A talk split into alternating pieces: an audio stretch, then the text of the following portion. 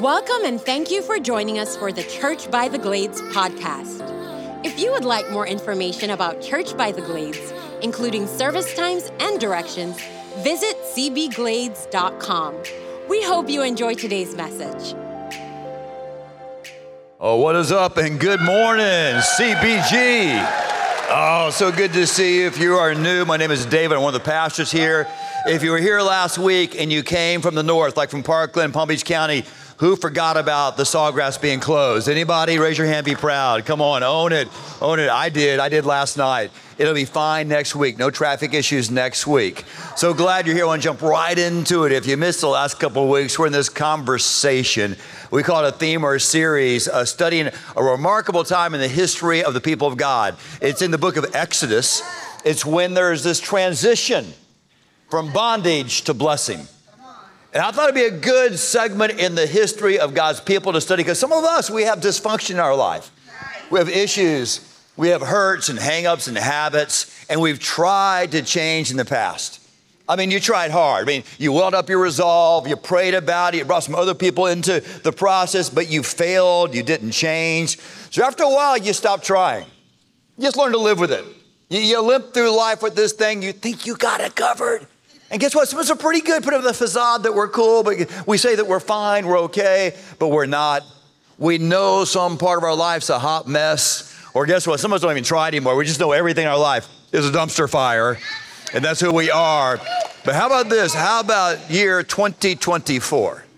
Is the year that we finally get ourselves free. It's our year of spiritual emancipation, that hang up, that habit, that addiction, that toxic behavior in Jesus' name. Let's see authentic and lasting change. Now, the first step is to own it to take responsibility. Back in the 1930s, uh, uh, Smith and Wilson came up with these 12 steps. They're now the basis of every recovery group like AA or Celebrate Recovery here at the church. And the first step is basically saying, hey, I, I got an issue. Here it is. Uh, a part of my life is unmanageable. And that's hard to own sometimes. It's hard because denial is our first response often to dysfunction. Look, y'all staring at me like it's not true. I'll give you an example for my life. It's kind of a weird dysfunction. Uh, Lisa and I, we live here in, in Broward County. If you're watching in some faraway place, so South Florida, it's the burbs. Uh, and, and, we live our house in a shallow cul-de-sac. We just have two neighbors, and the neighbors are super nice and it's very private. One reason is because we got this uh, thing called a preserve, like a nature preserve. Like we're near the Everglades. I don't live against the Everglades, like four or five acres of like the community property, and it's like jungle or woods or what have you. And so our human neighbors never bother us, but other neighbors do. We get critters, we get critters, we get animals that visit our house from time to time. And we've had the usual, we've had, you know, we get, you know, uh, you know squirrels and those buffalo toads and things like that. Uh, but we get bush bunnies where I live, little cute uh, brown uh, wild rabbits. I know they're cute, but other things are not so cute. We had a bobcat in our backyard. Yeah, right here in the city, a bobcat a couple months ago, and then uh, a coyote Yeah, actually, I have video. Lisa got her phone, and here in, against that nature area, that big yard area. Yeah. I know if you live in Wyoming and you're watching this, that's not a big deal, but here, that's a big deal. We had a coyote. So we have all these animals. So I shouldn't have been surprised when Lisa's friend Anastasia, who was visiting from Ohio, uh, came in the house and said, I think I saw a rat in your garage. Now, let me just stop right now. Let's stop right now. Uh, last week when I spoke, last time when I spoke, yeah, I took a shot at, at, at Disney movies. I took a shot in past and I said, I'm not a big fan of the newest generation of Disney movies. I don't like their social messaging. I don't, I, the, the, values don't align with the Bible. So I just, I just said that and I probably made somebody mad when I said, I don't like the new. So if I made you mad, I'm gonna make you mad again. So, so here, uh, there's another movie that, that I have a little issue with. It is Ratatouille. It is Ratatouille. Now, don't look at me like that. It is a great movie, actually. It's charming. I love the characters. It was critically acclaimed, made a lot of money. I watched it multiple times when Zane was a little boy. So, yeah, I like Ratatouille. But what bothers me about Ratatouille is the premise for me is problematic. I mean, just think about it. It's about a rat infestation in a restaurant. I'm not okay with that. even the opening sequence, you know, remember the, the little old lady? That these rats invade her home and hundreds or thousands of rodents are in her house. Oh my God, I'm not okay with that.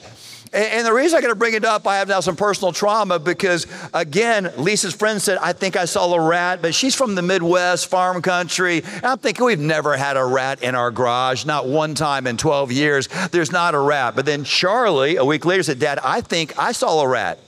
But my oldest son, you might know, is nearsighted. I'm like, you didn't see a rat. You didn't see a rat. But we're coming home from church. Lisa, what, like a month ago? It was December.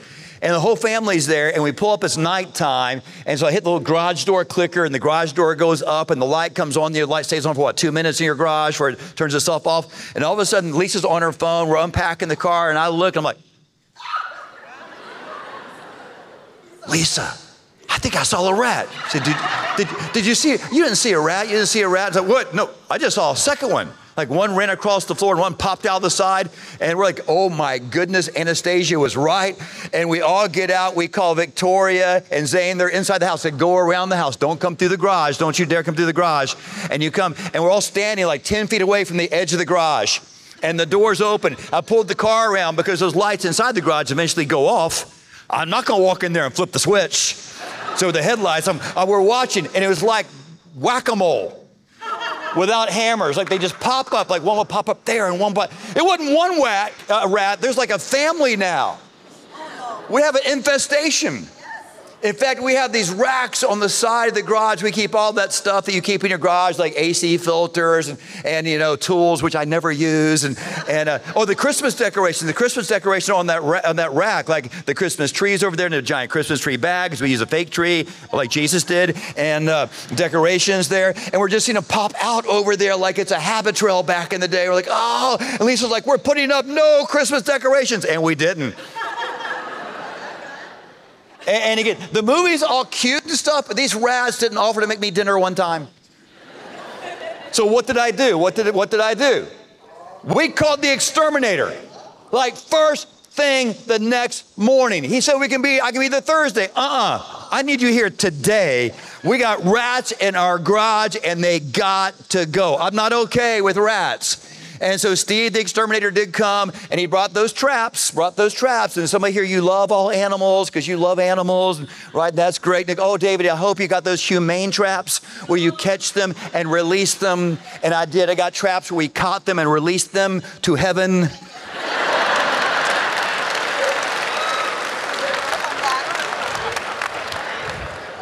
Because I am not okay with rats in my house that close to my family because they are vermin. They are not cute. They carry diseases and they have droppings and they're gross. And so that offends you. I'm, I do not mean to offend you, but I'm not okay with rats. I mean, Lisa was so freaked out. She said, if they get inside the house, we're just selling the house right now. Just done. Calling the realtor right now. Okay.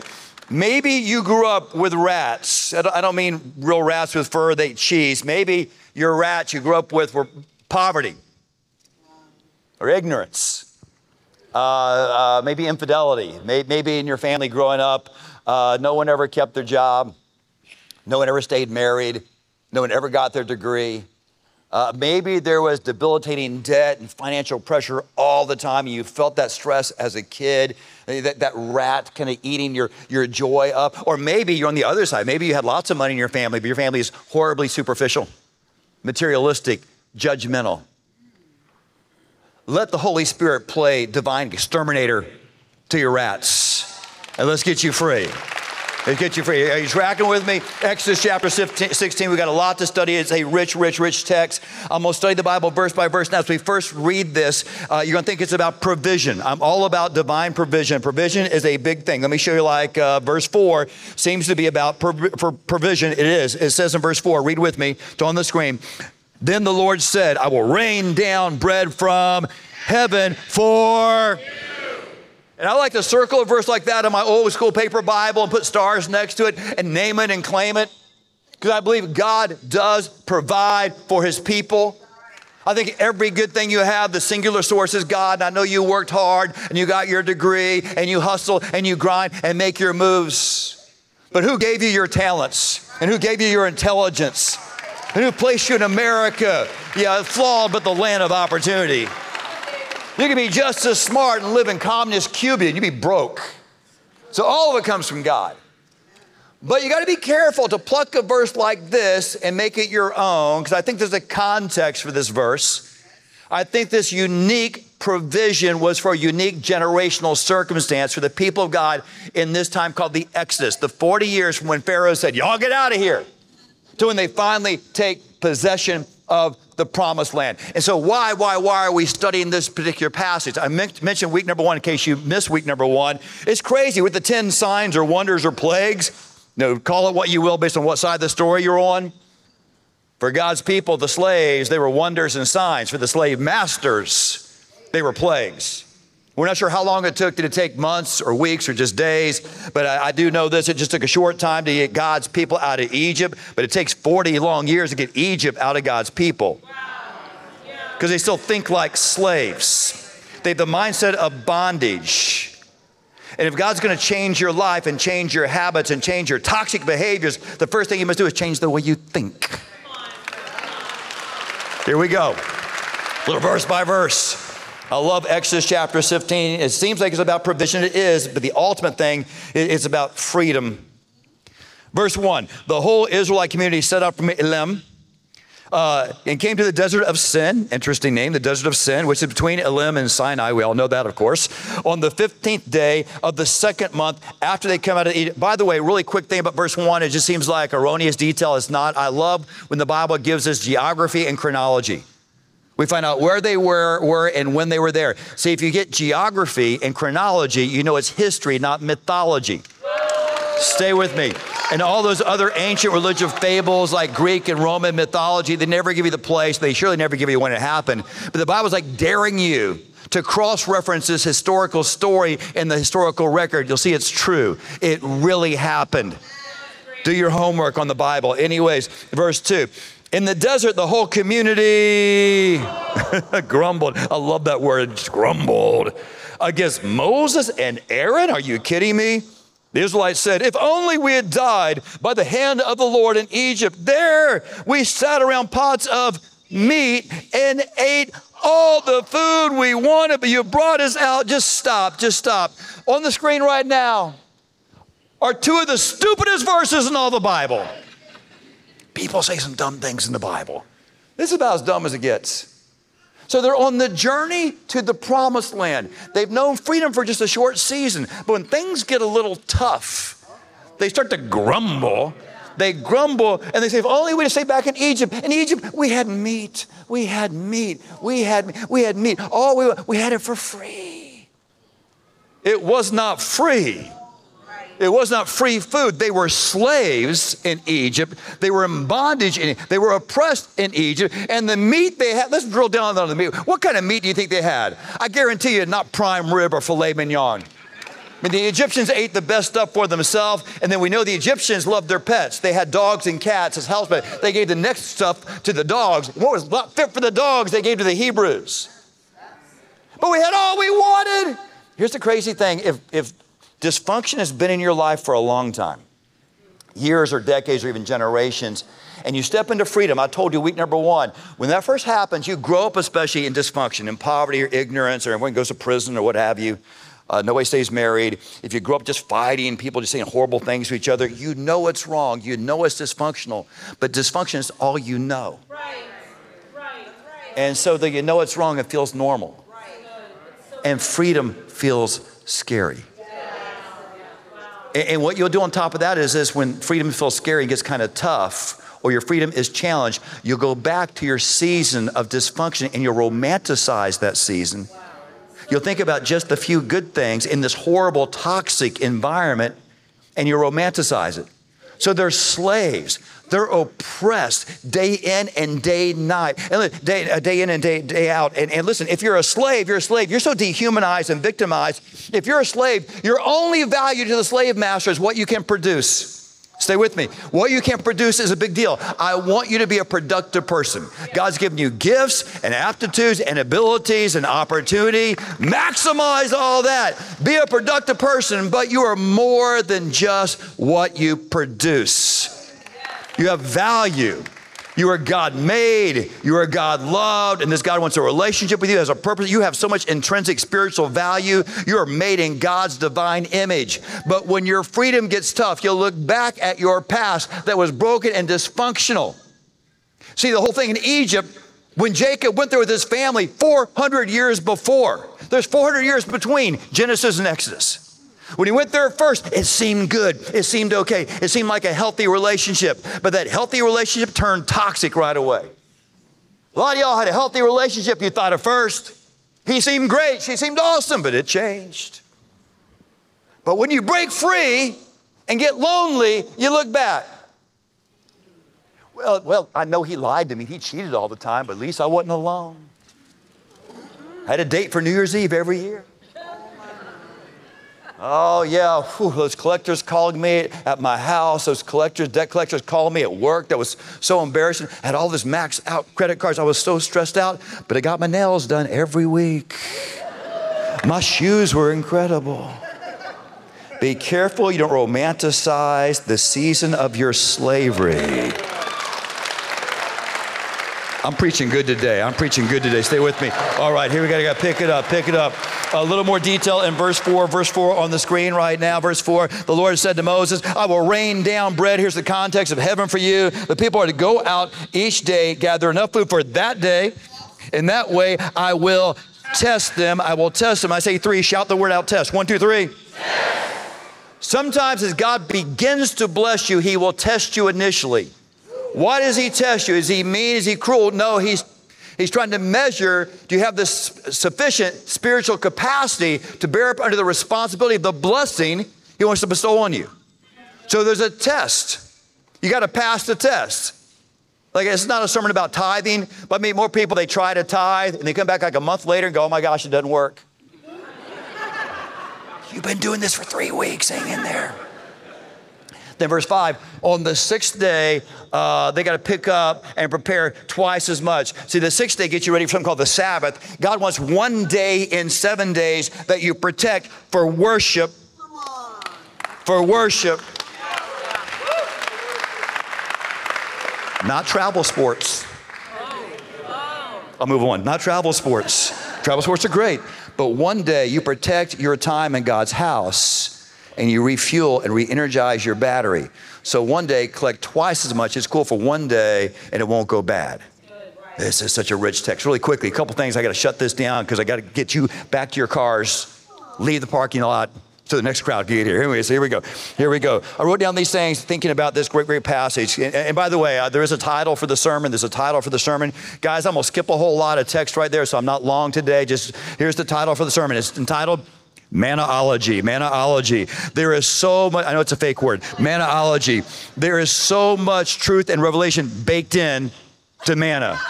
Manna is the bread from heaven, it's a chief nutritional fuel for their journey to freedom. Here we go. I wrote down these ideas. I'll cover as many as I can in the time we have. Number one, it was provision for a real problem. Provision for a real problem.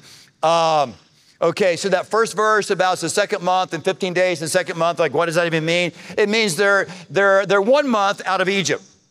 That means all the food they packed for the journey, everything they put in their backpack is gone.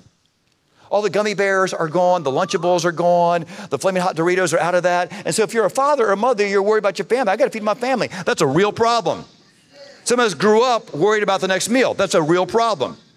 So the issue is not acknowledging the problem. Acknowledging a real problem is part of your healing. It's that first step.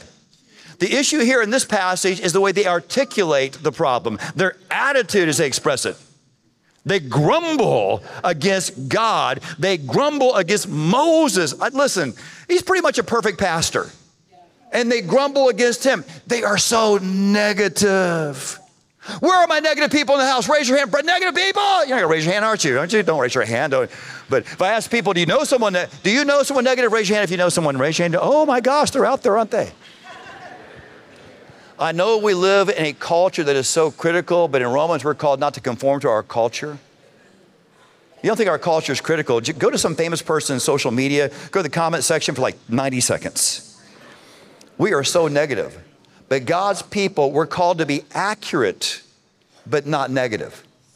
They grumble. It's a theme in the story. In fact, I, I, wrote down all the times they grumble, like in this verse, it's so funny. Uh, Exodus 14, 12, they grumble. 15, 24, they grumble. Here in 16, 2, uh, 17, 3, Numbers 14, 2, 16, 11, uh, 16, 14. It is a horrible, unholy habit. So I'm talking right about my negative people. In Jesus' name, stop it. In fact, you don't even acknowledge your negative because we take these little words we create these benign terms or pet names for our sin. Yeah, I'm not negative. I just, I'm a perfectionist, you say. I have a critical eye. I'm just keeping it real. No, you're really wearing us the slap outs. so, in Jesus' name, let's stop global whining. Amen. Let's stop global whining. I wrote this down. God provides, God provides, but you still have to do the work. I was just thinking about this story. God is unlimited, so to get his people from bondage to the promised land, he could have snapped his divine finger and just teleported everybody. It happens in the Bible. He teleports. Uh, he teleports. Uh, Elijah goes to heaven in a fiery chariot. Doesn't even die. Right? That's kind of a cool way to check out. Uh, uh Philip, when he baptizes the man from North Africa, the Ethiopian man, the moment he brings that wet believer out of the water, it says the Spirit of the Lord snatched away Philip. And the eunuch saw him no more. And he shows him a place called Azotus. That's 20 miles away. How cool would that be? So God could, God could say, okay, you're now in Egypt. Poof, you're in the promised land. But he doesn't. They got to follow him a step at a time, a day at a time in faith. Life is a journey. And uh, even the way the food is delivered, the manna is delivered, it's out in the field in the morning. God didn't have to do that. God angels delivered to their tent. Knock on the flap. Divine DoorDash. How fun would that be, right? How about we'll serve it up to my people because we love them so much. Every day they get manna and eh, manna breakfast in bed. You get your manna waffles and your manna pancakes, right? Your manna croissants, your banana bread, all that right there for you. All that. But no, to get it, you had to wake up, get up, and make stuff happen. You with me? They had to get up on time, had to go out to the field, had to collect it, had to measure it, had to dispense it, had to retrieve it, and then if they had too much, they had to dispose of it. Because you got it in one day's dose. I didn't read that, but anything you kept more than one day, the whole thing went bad the whole day. So one day at a time. So you had to partner with God. God provided, but you had to do your part of the equation. Now let's put the first two ideas together. I must own and take responsibility for the fact that I got rats. Right? Anastasia's wrong. We don't have any rats in our No, we had rats. And because I didn't take care of the first rat, I had a manifestation of an infestation. Right there, had this rat family. They never made me dinner one time. All right, so I got an issue, but God's going to provide freedom, but I must do my part. So let me give you an example in your life. Should we talk about your relationships or your habits or your addictions? Well, let's make it really comfortable. Let's talk about money. But listen, I'm not, that was like three people having the courage to laugh. Thank you, Heather. You're one of them. Oh, look, but hear this. I'm not going to ask for your money. I'm going to ask you money. I'm not going to talk about offering or giving it all. But listen, if you have financial stress, you are normal. Americans, we do a lot well. We do not educate our kids how to manage their money. In fact, I grew up, there weren't even classes like that in school. They're now in Broward County, Florida. They're now going to, for the first time this year, going to be mandatory financial literacy classes. That's so important. So if you're financially stressed out, you're just a good American. In fact, let me survey this. Raise your hand if you had even one day in 2023 of financial stress. Raise your hand if you had even one day or one moment. Anybody. So everyone over the age of 13 is raising their hand. Like he's like eight, he's fine, right? Don't raise your hand. Don't raise your hand. Don't say anything. Like everyone raise their hand. Here's my question. You have this stress, this pressure. Did you do something about it? Wow. See, we offer this thing called Financial Peace University. Right, it's on the screen right now, Financial Peace University. And Jay talked about it last week. She talked a lot about debt. And if you came for the first time, like, man, y'all hate debt. You guys, debt, man, you're so uptight about debt. What's wrong with debt? Well, listen, debt's not sin. But too much debt becomes dysfunction. And the Bible says in Proverbs 22, verse 7, it says, If I have debt, I'm a slave to the lender. That's not my opinion, that's the Bible, right? So listen, if you feel financial frustration, it is normal and you are not alone. So again, Financial uh, Peace University, put that slide back there. There's a QR code. You can just take a picture of that. You can register. It's nine weeks, nine weeks. And here's the funny thing, just like last night, I don't see a single phone in the house. Stop, stop. Don't, don't get in the way of the illustration there. You're like one person in the room. Uh, listen, I'm not getting on you, but I guess you're cool. You're not cool. How do I know you're not cool? I'm going to show you. Candy bars. Y'all get a candy bar when you came in the room? Find your candy bar really quick. We're going to close with this candy bar, candy bar. By the way, Church by the Glades, I did not give you the snack size or the fun size. In Jesus' name, I gave you the full size candy bar. Now, if you ate your candy bar, your issue to fix in 2024 is your impulse control, right? It's just, we're stress eating. All right, I want you to talk about money because Americans, uh, we don't handle our money very well. So when I call out your bar, I want you to hold your bar up proudly and I want you to stand up. I'm going to talk about the way Americans mismanage money. Ready? If you got a payday bar, would you stand up at your campus right now? Stand up right here and remain standing. Stand up, payday. Give it up for the payday people. Come on, payday people. Payday people, remain standing, remain standing. Y'all, by the way, this is random. I guess I'm gonna stand right now, you're as broke as you can be. But the payday represents the top 2% of Americans, not the top 2% in income, but in wisdom as you manage your money. These people have zero debts. No debt on their credit card. They pay their cars off in full no student loan. Remain standing. Remain standing. I'm so proud of you guys. The pay, you manage those paydays so well. You don't even have a mortgage. Your retirement is fully funded. You can retire early, and your position, if God moves you to radical generosity, you can be generous. You maybe sit down. That's the payday people. Stand up if you got the hundred grand bar. Where's my hundred granders? All right. You're the next 10% of Americans. You're almost as well off as the top 2%. Uh, you have no credit card debt, no car payment. You have a manageable mortgage on your home. You are funding your retirement. Now, you will not retire early, but once you retire, you'll be fine. Good job managing your money. Give it up for the 100 granders. Good job. That was too easy. Let's go to the other end of the continuum. Where's my zero people? Who has a zero bar? Stand up. Give it up for the zero people right now. Lisa Hughes, you're a zero person? Oh my gosh. Again, we're making this up. This is random, probably a millionaire stand up. I, I don't know. But a zero bar person, oh my gosh, you have so much debts. You owe on your car. If you went to college, you still have your student loan. You carry between eight and twenty-two thousand dollars in credit card debt alone. Oh my gosh, you have zero savings, nada, nilch. it would take you six months to save $1,000 for an emergency fund. By the way, the other folks have an emergency fund. That's money set aside for six months if you lose your job. You feel so much financial pressure all the time. You may sit down, may sit down. You're almost the bottom 16%. Who's at the bottom? Where are my milk duds? My milk duds. Come on, milk duds, give it up. The milk duds, the milk duds. You're the bottom 2%. The milk dud. Come on, high five a milk dud right there. Fist bump them. They need some love. You're just like the zero people, except you have as much as $100,000 in credit card debt alone.